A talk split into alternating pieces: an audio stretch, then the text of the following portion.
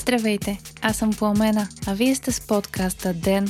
В днешният епизод ще чуете за началото на изборните консултации у нас, баланса на силите в Американския сенат и първият синдикат в Google. Вторник, януари, пети ден.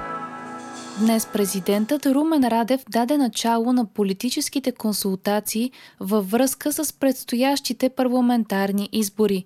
Радев се срещна с представители на здравните власти, за да обсъдят провеждането на справедлив вод, който да гарантира правото на глас и здравето на гражданите. Президентът поиска здравен протокол за провеждането на изборите, а министърът на здравеопазването Костадин Ангелов точна дата на вота. Ангелов заяви, че вече са направени редица срещи и дискусии и е взет предвид опита на други страни, които вече са провеждали избори по време на пандемията. Според министра на здравеопазването, протоколът ще бъде предоставен веднага, след като държавният глава обяви официалната дата на парламентарните избори. За сега здравните власти се подготвят за това вотът да се състои на 28 март. Протоколът ще се концентрира в две направления как българските граждани да гласуват безопасно и да бъде гарантирано конституционното право на глас, включително на тези, които са в карантина и които са контактни лица, както и безопасността на всички служители, ангажирани с провеждането на изборите. Контролът върху Сената в САЩ ще се реши днес в Джорджия с балотажа за две места в горната камера на Конгреса. Резултатът от вода ще определи балансът на силите в Сената, който може да блокира или да подкрепи администрацията на Джо Байден, бъдещият президент на САЩ пише Reuters. Изборите са изключително важни. Американският сенат има 100 места, като допълнителен глас има и вице-президентът който е председател на горната камера. За да запазят мнозинството си, републиканците се нуждаят от поне едно от двете места. Ако обаче демократите спечелят и двете, те ще имат 50 гласа в Сената, колкото и републиканците. При положение, че двете партии разполагат с равен брой места в Сената, решаващ ще бъде гласът на вице-президента Камала Харис. Това ще даде мнозинство, макар и крехко, на демократите и по този начин те ще контролират както двете камери в Американския президентският конгрес, така и президентският пост. Резултатите от предварителните проучвания показват изключително близки резултати за републиканците и демократите и е трудно да се предвиди кой ще вземе така важните два гласа. Великобритания въведе най-строгите ограничителни мерки срещу разпространението на коронавируса до този момент. На гражданите на Обединеното кралство не е позволено да напускат домовете си, освен ако нямат основателна причина за това. Сред изключенията са пазаруването на стоки от първа необходимост, тренировки по един път на ден и в района, в който живеят, търсене на медицинска помощ и посещение на образователна институция, в случаите в които това е разрешено. Училищата и детските градини ще са отворени само за деца с специални потребности и за деца, чието родители са на първа линия. Ходенето на работа и полагането на доброволен труд също са разрешени, като ако е възможно, те трябва да се извършват от дома.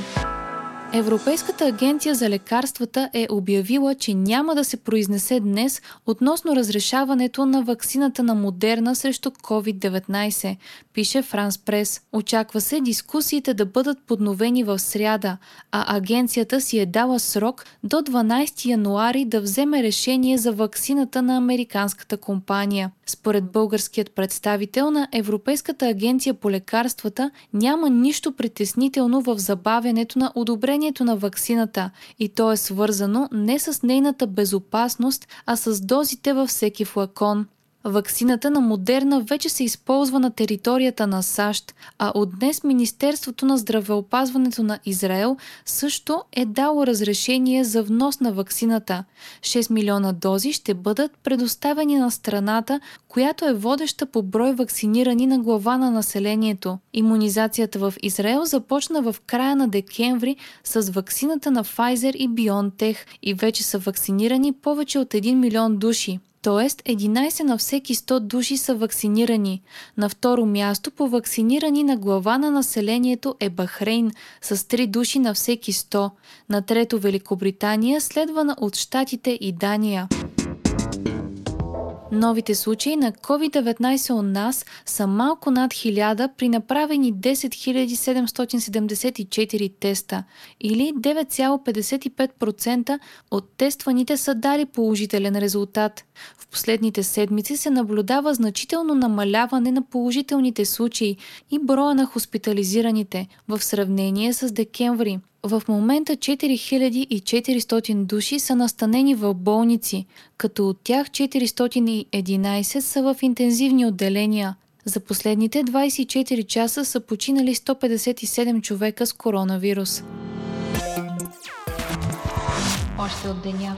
Преподаватели от Софийския университет са сред първите 2% от най-добрите учени в света, според класация на Станфордския университет, цитирана от Дневник класацията са включени 12 учени от първото българско висше учебно заведение. Тя разделя изследователите в 22 научни области и е съставена на базата на комплексен анализ, взимащ предвид продуктивността и значимостта на направените публикации. Повечето от оценените български учени са физици, физико-химици и химици.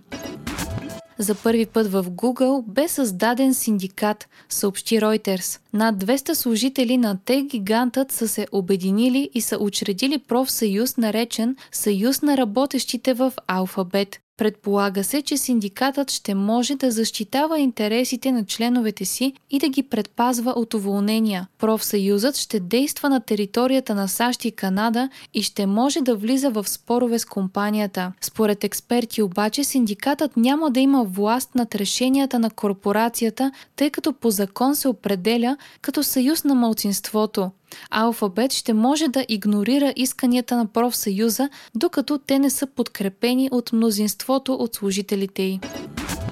Рекорден спад в производството на ток бе отчетен в България за изминалата година, пише Капитал. 3,3 милиона мегаватт часа по-малко електроенергия е произведена у нас за 2020, като това е спад с 7,6% потреблението е намаляло с 2,4%, но истинската причина за спада на производството е, че износът на български ток е намалял с 41%. Според Капитал това се дължи на по-високите цени на българския ток, сравнени с останалите играчи на европейския пазар. Що се отнася до производството на електроенергия от възобновяеми източници, страната ни отчита покачване с 6,7% като делът на зелената електроенергия е 16,4% за изминалата година. Трябва да се спомене, че има спад от почти 4% в това направление поради сушата през изминалите години и преди 2019 година България е отчитала над 20% дял на зелена енергия. Вие слушахте подкаста Ден, част от мрежата на Говори Интернет. Епизода водих аз, Пламена Крумова. Редактор на Ден е Димитър Панайотов. Аудиомонтажът направи Антон Велев. Ден е независима медия, която разчита на вас, слушателите си.